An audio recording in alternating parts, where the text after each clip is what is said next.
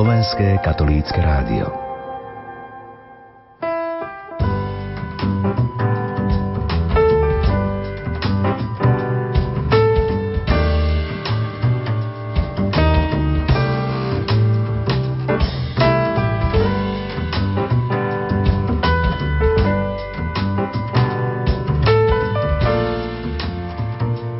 2013 je už pomaly za nami a to je čas na bilancovanie toho, čo nám priniesol.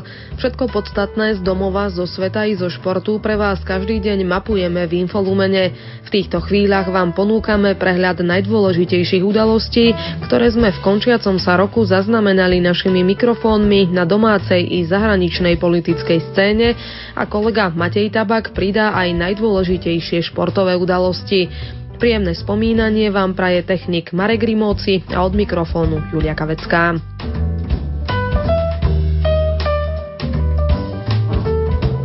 Chronologický prehľad najdôležitejších udalostí z roku 2013 začíname informáciami z domáceho prostredia. 1. januára začali platiť nové pravidlá v zákonníku práce. Dotýkali sa dohodárov, odborárov či ustanovení o práci nadčas ako aj výpovedných lehôd. 2. januára prezident Ivan Gašparovič oznámil, že zvoleného kandidáta Jozefa Čenteša za generálneho prokurátora nevymenuje. Jozef Čenteš následne podal ústavnú sťažnosť na rozhodnutie prezidenta. Opozičné strany podali zase návrh na zvolanie mimoriadnej schôdze. Chceli si na nej osobne vypočuť dôvody na nevymenovanie Jozefa Čenteša. Rokovanie sa však skončilo hneď na začiatku, keďže poslanci vládneho smeru nepodporili program schôdze. 9. januára Jozef Čenteš podal na ústavnom súde námietku predpojatosti voči dvom sudcom prvého senátu ústavného súdu s návrhom na ich vylúčenie z rozhodovania o jeho stiažnosti proti rozhodnutiu prezidenta o odmietnutí jeho vymenovania do funkcie generálneho prokurátora. Neskôr podobne urobil aj prezident Ivan Gašparovič. 15.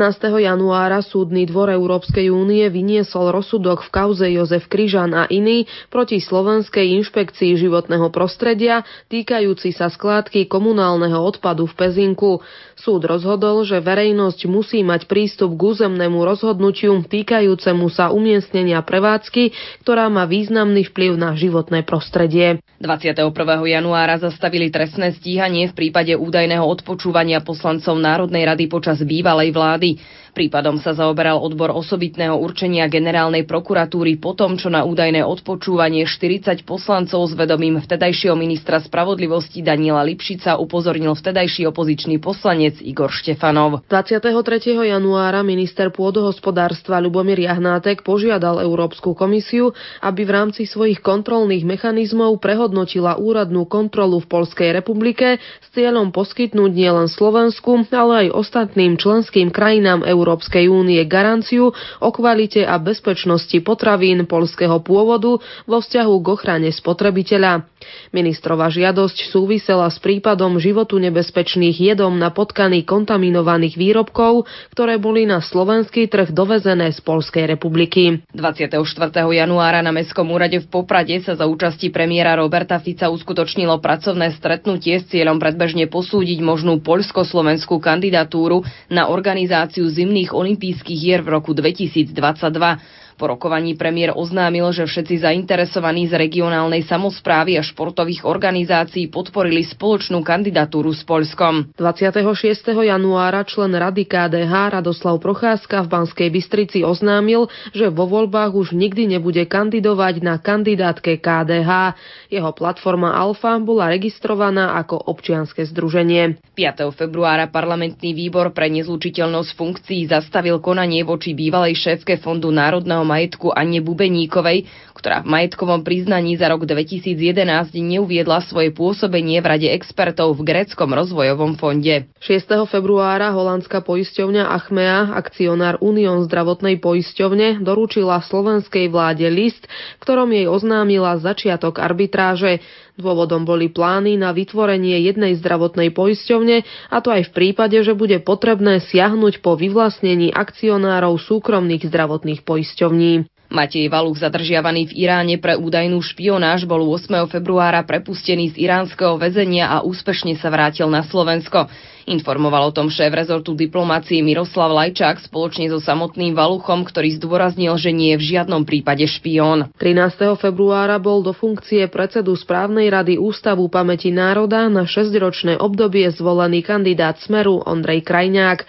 Jeho protikandidát Marian Gula, ktorého nominovala ľudová platforma, získal len 18 hlasov. 12. marca Národná rada nepodala obžalobu na prezidenta Ivana Gašparoviča za úmyselné porušenie ústavy na ústavný súd. Opozičný návrh na obžalobu totiž v tajnom hlasovaní podporilo len 45 poslancov, potrebných bolo 90 poslaneckých hlasov. 16. marca Richard Sulík zostal na čele SAS. Na ďalšie 4 roky ho do funkcie zvolilo 134 liberálov. Sulíkovho vyzývateľa Jozefa Kolára volilo 121 členov SAS. Kolár neskôr stranu opustil. Spolu s ním odišli aj Juraj Miškov, Daniel Krajcer, Juraj Droba a Martin Chren. Založili liberálnu platformu s názvom Liberálna dohoda. Dohodu o zotrvaní americkej oceliarskej spoločnosti v Košiciach 26. marca podpísal v priestoroch US Steel predseda vlády Robert Fico a prezident spoločnosti David Rintoul. 3. apríla minister obrany Martin Glváč odvolal z funkcie riaditeľa vojenského opravárenského podniku v Trenčíne Františka Vlkoviča. Jedným z dôvodov bol fakt, že riaditeľ štátnej spoločnosti nezabezpečil pred veľkonočnými sviatkami vyplatenie miest zamestnancom podniku. 4. apríla ministerstvo kultúry podalo trestné oznámenie na neznámeho páchateľa kvôli podozreniu z odsudzenia doručenky z výpovede, ktorú exminister Daniel Krajcer zaslal v roku 2010 lídrovi konzorcia digitalizačných firiem Tender Media Group. Podpredseda parlamentného výboru pre kultúru a média Jozef Vyskupič spolu s poslancom Danielom Krajcerom podali na generálnu prokuratúru v mene všetkých opozičných členov výboru trestné oznámenie pre podozrenie zmarenia úlohy verejným činiteľom. Dôvodom boli podľa nich pochybenia Ministerstva kultúry v projekte digitalizácie národného kultúrneho dedičstva, pre ktoré hrozia Slovensku významné finančné straty. Bezpečnostná konferencia Globsec 2013, ktorá sa konala v apríli v Bratislave, zlomila všetky doterajšie rekordy. Na 8. ročníku podujatia sa zúčastnilo viac ako tisíc hostí zo 62 krajín sveta. 24. apríla vláda odobrila druhú etapu reformy verejnej správy ESO a takisto návrh legislatívnej garancie ďalšej etapy zvyšovania platov lekárov. 24. apríla vylúčili bývalého predsedu národniarov Jana Slotu zo Slovenskej národnej strany. Rozhodlo o tom predsedníctvo dvojtretinovou väčšinou hlasov. Vylúčenie bolo výsledkom disciplinárneho konania kvôli nehospodárnemu nakladaniu s majetkom SNS. 26.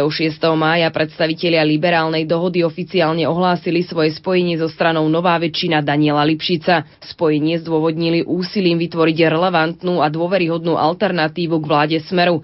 Strana sa volá Nová väčšina dohoda. Na prelome mája a júna Bratislava bojovala s povodňami. Hladina rozvodneného Dunaja dosiahla viac ako tisíc centimetrov. Najvyšší tretí stupeň povodňovej aktivity platil okrem Bratislavy aj pre Devín. Z lokality Devínskej cesty evakuovali desiatky ľudí. Hladina veľtoku stúpala aj v Medveďove, v Gabčíkove, ale tiež v Komárne a v Štúrove. Ministra práce Jana Richtera previezli 11. júna po havárii do Bratislavskej univerzitnej nemocnice, kde ho operovali. Šéf rezortu práce mal haváriu na rýchlostnej ceste R1 nedaleko obce Pata. Obete na životoch si udalosť nevyžiadala. V júni sa Bratislava na dva dní stala miestom s najväčšou koncentráciou hlav štátov. Na pozvanie prezidenta Ivana Gašparoviča prišlo do slovenskej metropoly 19 najvyšších predstaviteľov krajín strednej, východnej a juhovýchodnej Európy.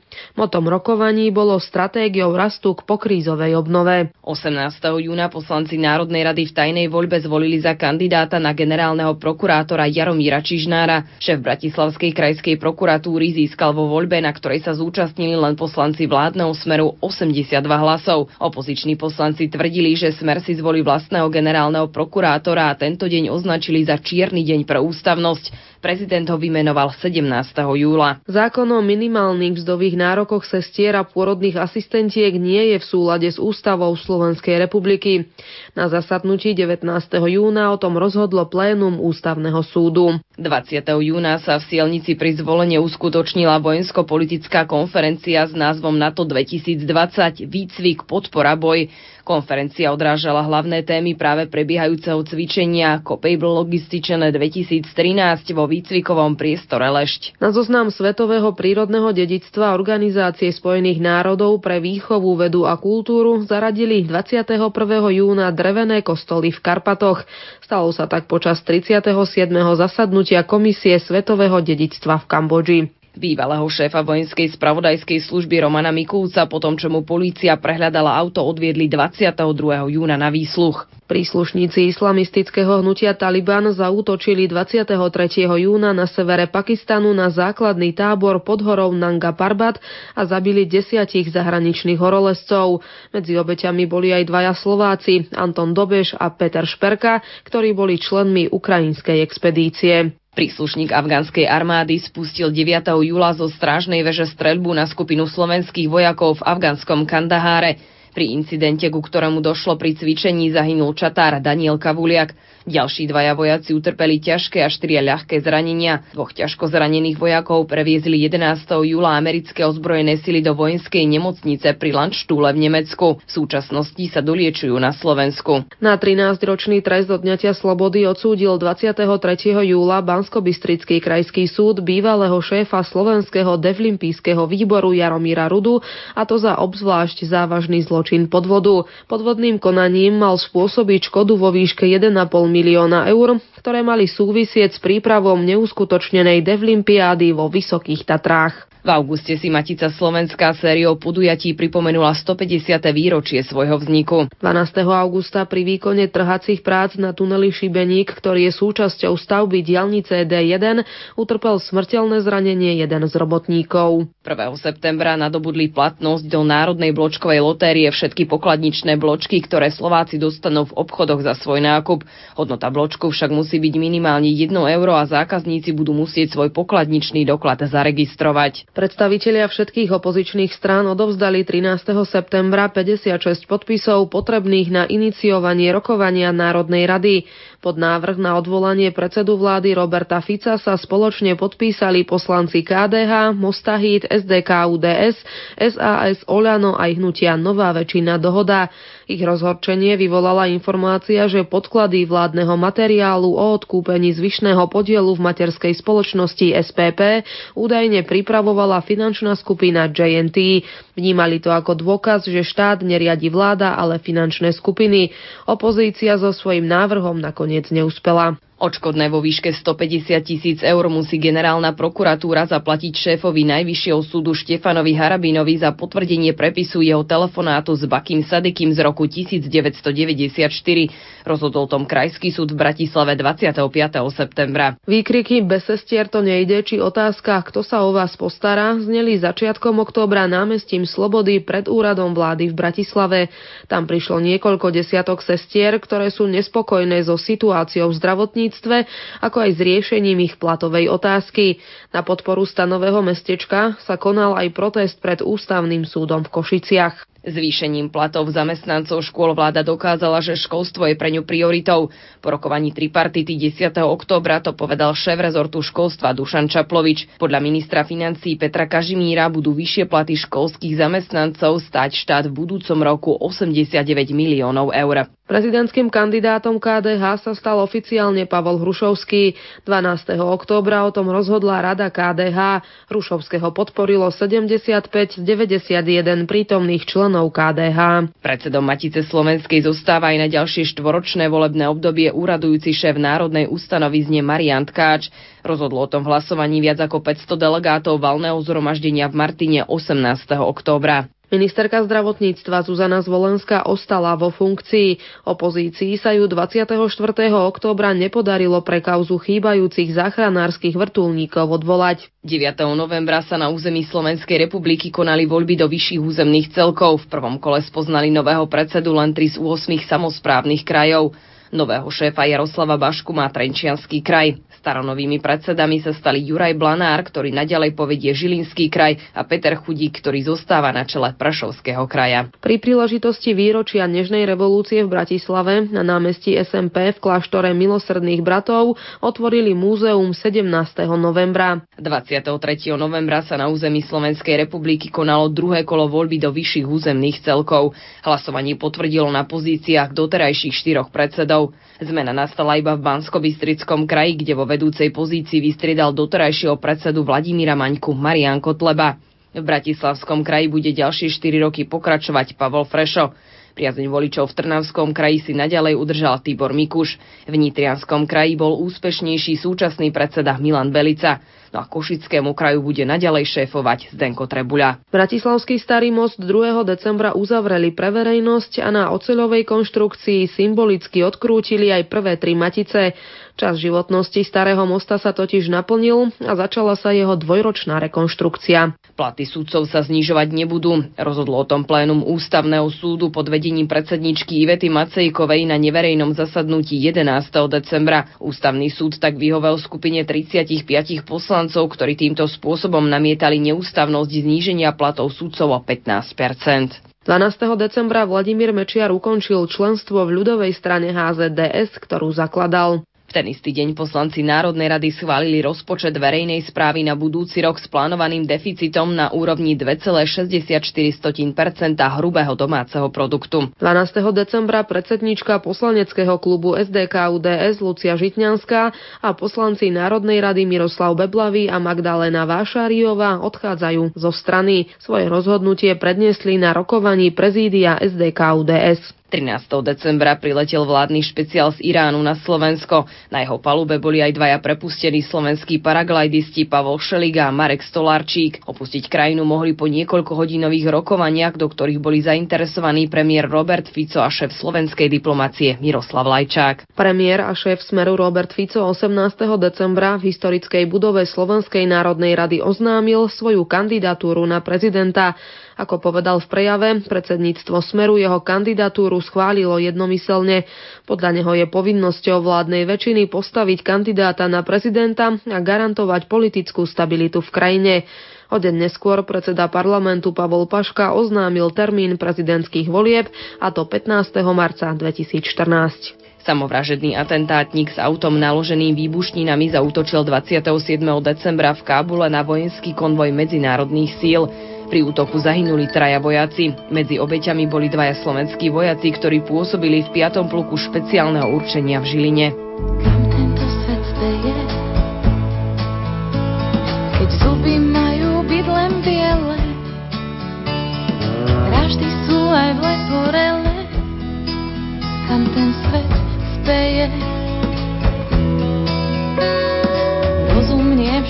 s vekom, Závislí sme vždy na niekom, zaspávame vďaka liekom. Čo robiť s dušou človeka? Sloboda narieka, lebo nám velí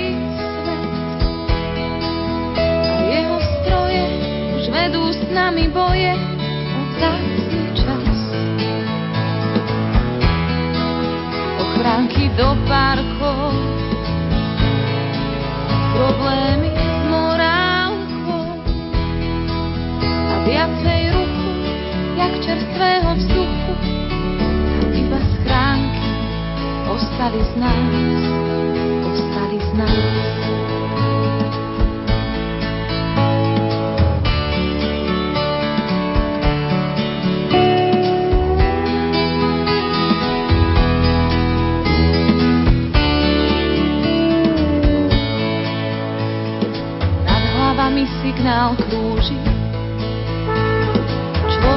Zvláštnym Bohom slúži. Zo žien sa stávajú muži, čo dobíjajú pevnosti. Hádame sa pre hlúposti. Blížime si až do kosti. Našich myšlienok sa niekto zhostil. Chce riadiť život človeka sloboda narieka, lebo nám velí svet. A jeho stroje už vedú s nami boje o vzácný čas. Ochranky do parkov, problémy s morálkou. A viacej ruchu, jak čerstvého vzduchu iba schránky ostali z nás, ostali z nás.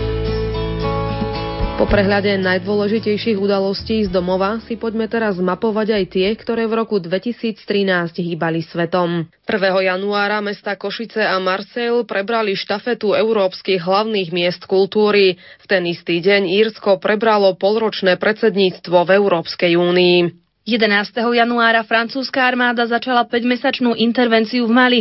Vojenský zásah do konfliktu na severe krajiny bol zameraný voči militantnej islamistickej organizácii Ansar ad-Din. Koncom januára Miloš Zeman zvíťazil v druhom kole prezidentských volieb v Českej republike. Funkcie hlavy štátu sa oficiálne ujal 8. marca.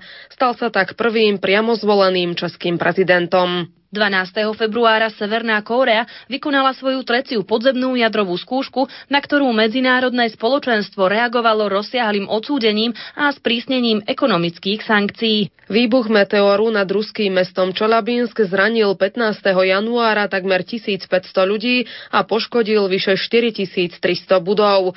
Bol to najsilnejší meteor, aký vletel do atmosféry Zeme za posledných vyše 100 rokov.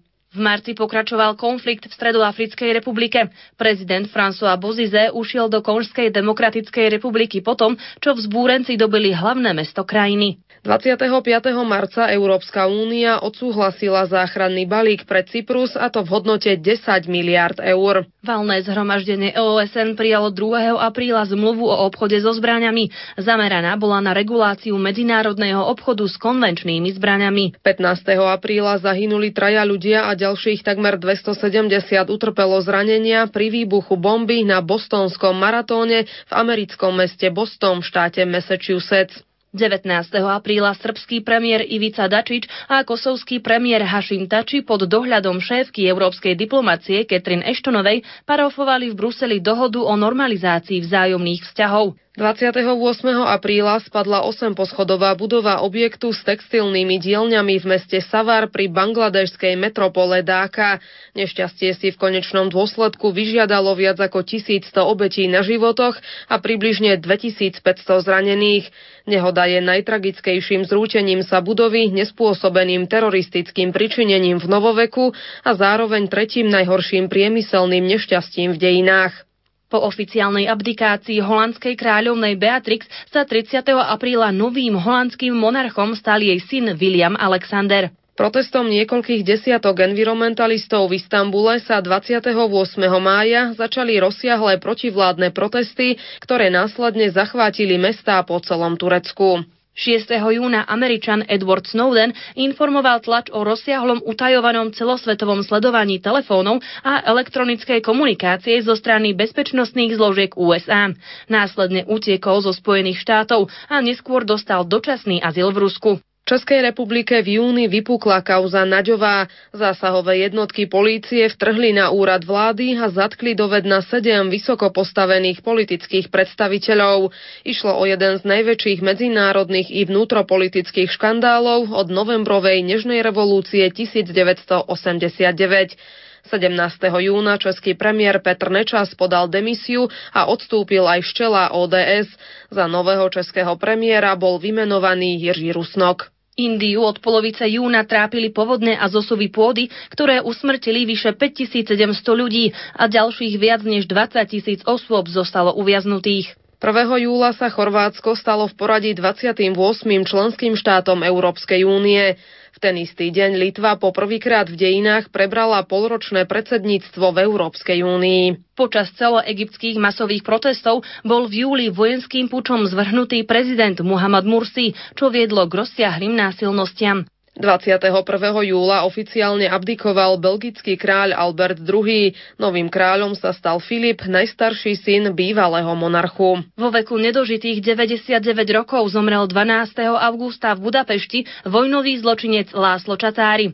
Úmrtím sa skončilo jeho trestné stíhanie. V roku 1948 bol v Československu odsúdený na trest smrti. Útok v Sýrii, ktorý si v auguste vyžiadal 1400 až 1700 obetí vrátane mnohých detí, bol vykonaný raketami typu Zem-Zem s obsahom sarínu. Vyplýva to zo správy OSN, ktorá však nehovorila o tom, či sú zaň zodpovední povstalci alebo Asadov režim. USA následne zvažovali vojenskú intervenciu. Nakoniec od tohto kroku ustúpili a Sýria súhlasila so zničením svojich zbraní hromadného ničenia. 21. septembra islamistickí militanti z organizácie Až Shabab napadli nákupné centrum Westgate v kenskom hlavnom meste Nairobi. Zabili najmenej 62 civilistov a zranili ďalších vyše 70.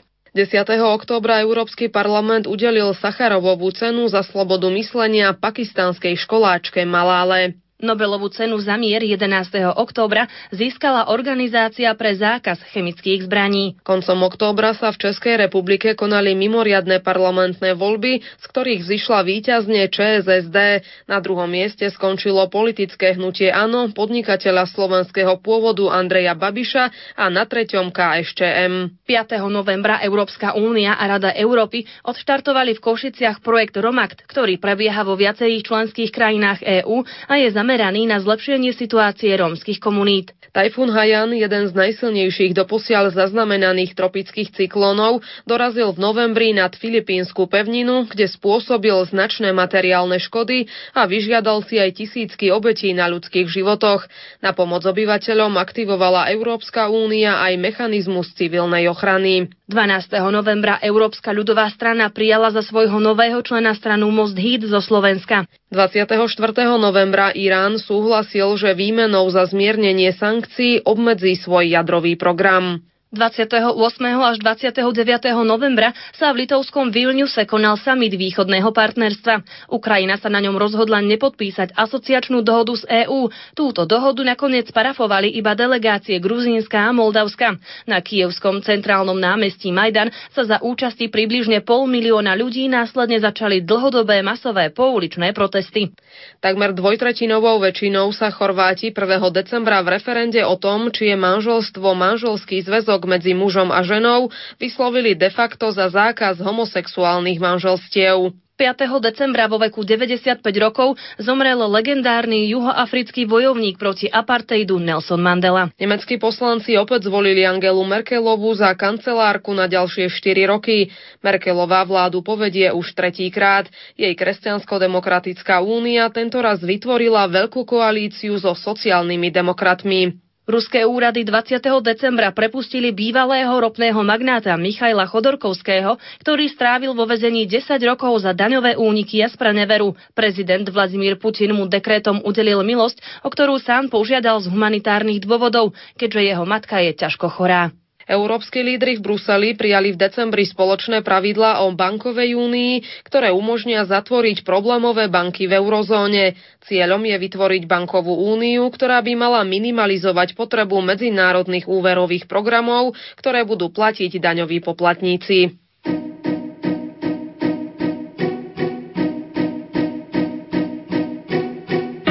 Arrows flying into silence, broken pieces lying around where it went down. Water rising back to silence, quietly crying, wondering how. And look at us now. We thought our love would take the world by storm. Are we too far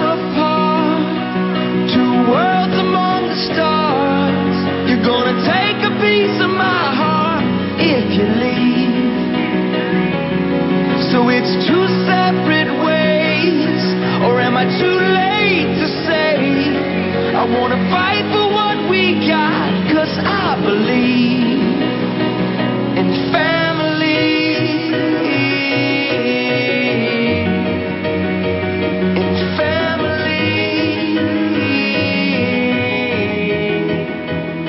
Šport je v rádiu Lumen doménou kolegu Mateja Tabaka, ktorý pripravil aj nasledujúcu 10 minútovku najdôležitejších gólov a bodov v roku 2013. Od začiatku roka nám začali slovenskí športovci robiť radosť. Lyžiarka Veronika Vele Zuzulova vyhrala novoročný paralelný slalom Svetového pohára v Mníchove a pripísala si na konto druhý triumf v priebehu troch dní. To prvý víťazstvo vždy najlepšie. Jeho prvý paralelný slalom a Veronika by ho vyhrala, tak by mala si s neho takú istú radosť, ako mala teraz prvého slalomu, ktorý bol štandardný slalom Semeringu. Miroslav Stoch dosiahol historický úspech pre slovenský futbal, keď získal cenu Ferenca Puškára, určenú pre autora najkrajšieho golu roka podľa FIFA. Cenu si vyslúžil za gol v jarnom zápase zápase tureckej ligy, v ktorom zvíťazil jeho tým Fenerbahče Istanbul nad Gencerbir ligy 6-1. Biatlonická Anastázia Kuzminová triumfovala v šprinte 6. kola Svetového pohára v talianskej Anterzelve. Pre dvojnásobnú olimpijskú medailistku to bolo v kariére už štvrté víťazstvo, hovorí tréner Juraj Sanitra. Aj keď Nastia sa necítila v najlepšej pohode fyzickej, včera sme dokonca museli upraviť tréning. Verili sme si hlavne, čo sa týka strelby, lebo už Rupoldingu naznačila, že jej strelba je podstatne lepšia, ako to bolo v minulom roku. Súťaž motocyklov na 35. ročníku Rally Dakar vyhral francúz Cyril Depré na KTM, ktorý tak obhajil vlaňajší triumf. Ivan Jakeš obsadil na 35.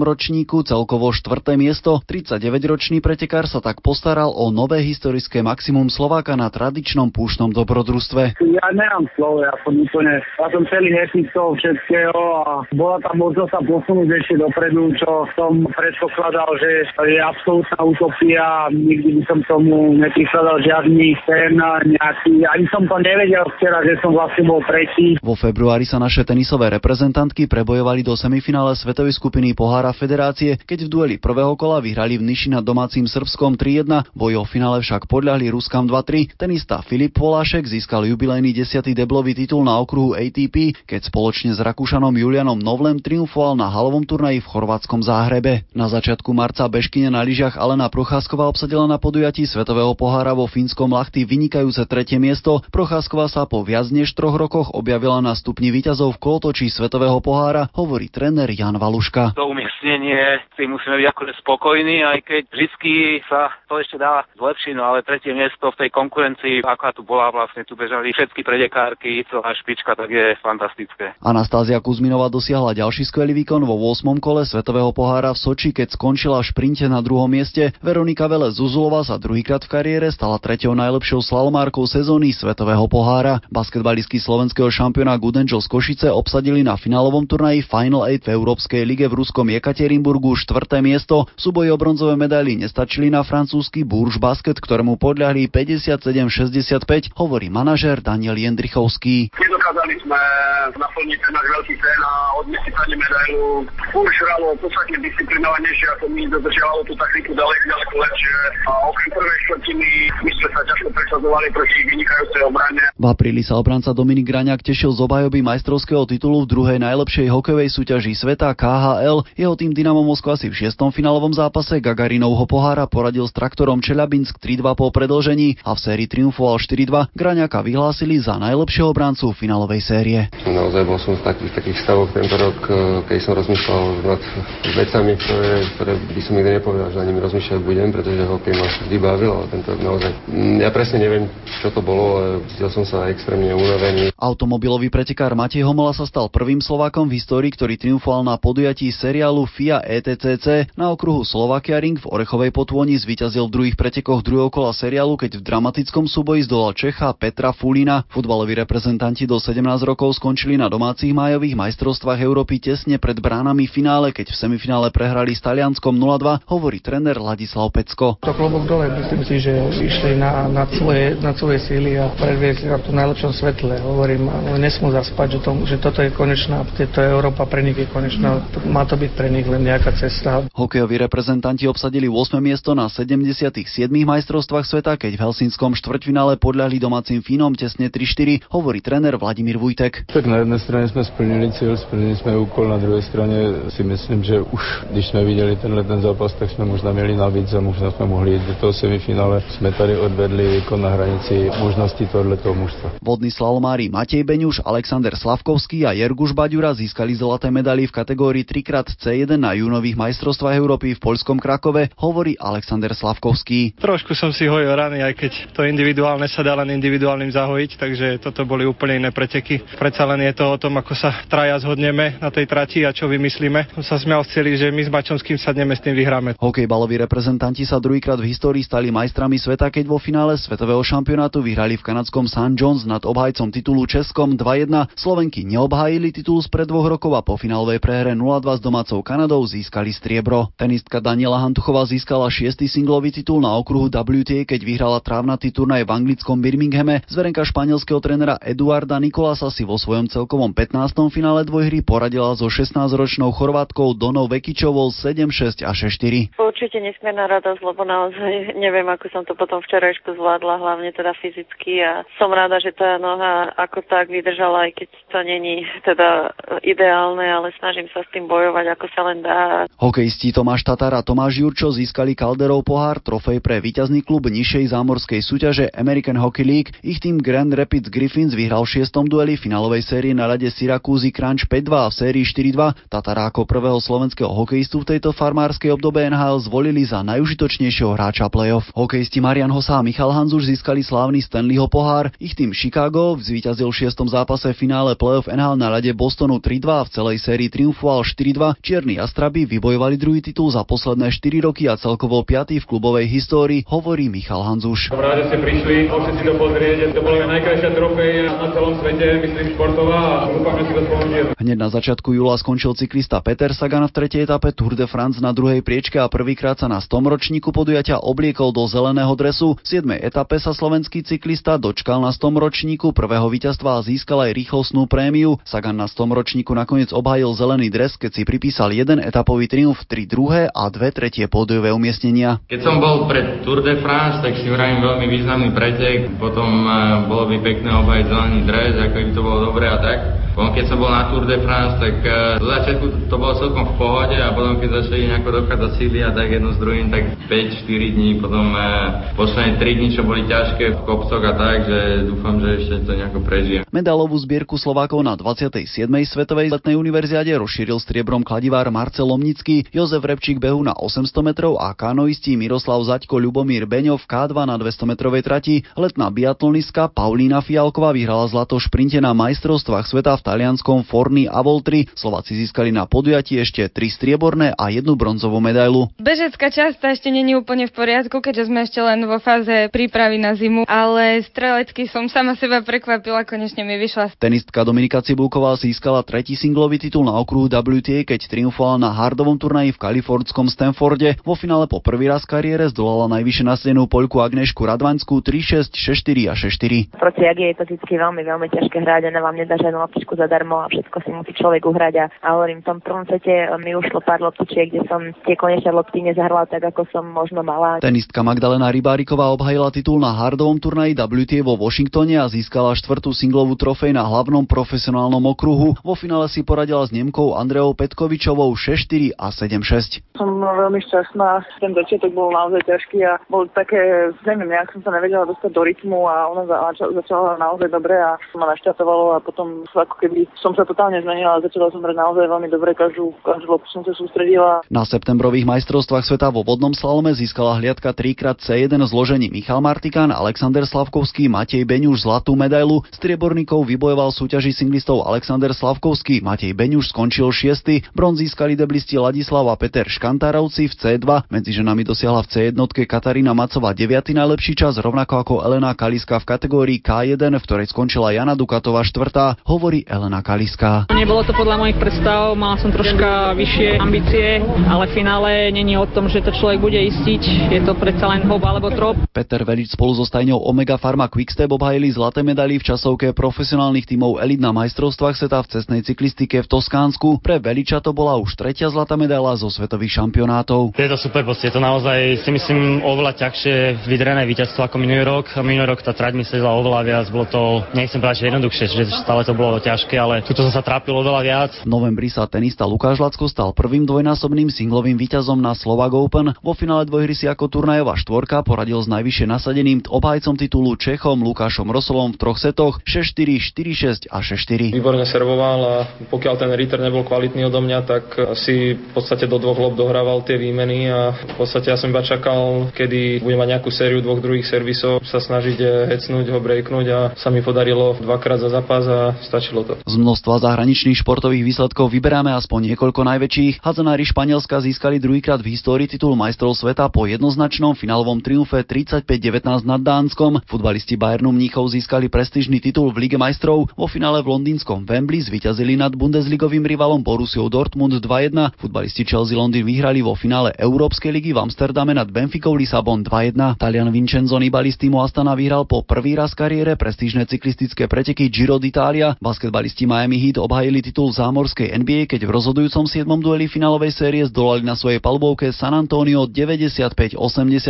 Futbalisti Brazílie sa na domácej pôde stali víťazmi pohára Konfederácií 2013. Vo finále na štadióne Maracana v Riu jednoznačne zdolali Španielov 3-0. Štvrtým titulom majstra sveta ve jednotke završil sezónu 2013 nemecký jazdec Sebastian Vettel. Svoju suverenitu potvrdil aj na záverečnom podujatí roka Veľkej ceny Brazílie, kde dosiahol 9. víťazstvo v rade. Francúz Sebastian Ogier si už na 11. podujatí seriálu majstrovstiev sveta v rally zabezpečil majstrovský titul. Na tróne vystriedal svojho krajana Sebastiana Leba, ktorý získal 9 titulov v rade. Českí tenisti obhájili triumf v Davisovom pohári, keď v dramatickom finále v Belehrade zdolali domáce Srbsko 3-2. Talianské tenisky sa stali štvrtýkrát víťazkami pohára federácie, keď vo finále prestížnej tímovej súťaže zdolali na Antuke v Kaliari Rusko hladko 4-0. Rok 2013 tak priniesol aj veľa slovenských víťazstiev a my dúfame, že tak bude aj v roku 2014. Taký bol v skratke spravodajský rok 2013. Verím, že spravodajstvu Rádia Lumen zachováte priazeň aj v roku 2014. Na stretnutia s vami sa tešia Monika Majerová, Kristýna Hatarová, Jana Graňáková, Julia Kavecká a Matej Tabak. Spolu vám želáme čo najviac pozitívnych správ v roku 2014. Do počutia. the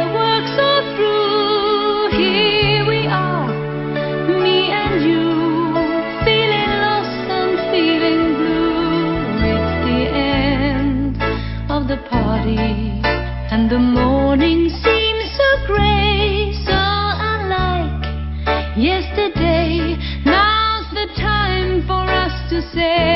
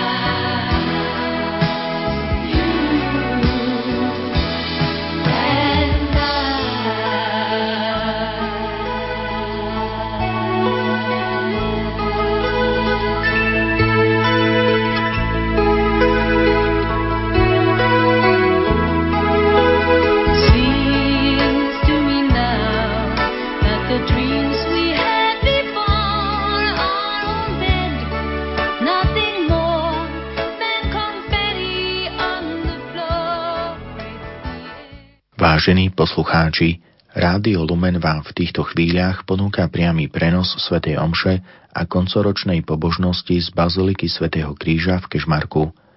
Celebruje dekana Farár v Kežmarku veľadôstojný pán Jakub Grich. Účinkuje chrámový spevokol Baziliky svätého Kríža pod vedením Petra Pavlička. Pri svätej Omši sa budú spievať piesne z jednotného katolického spevníka. Čísla piesní 90, 50, 104 a 526. Na organe hrá Peter Pavli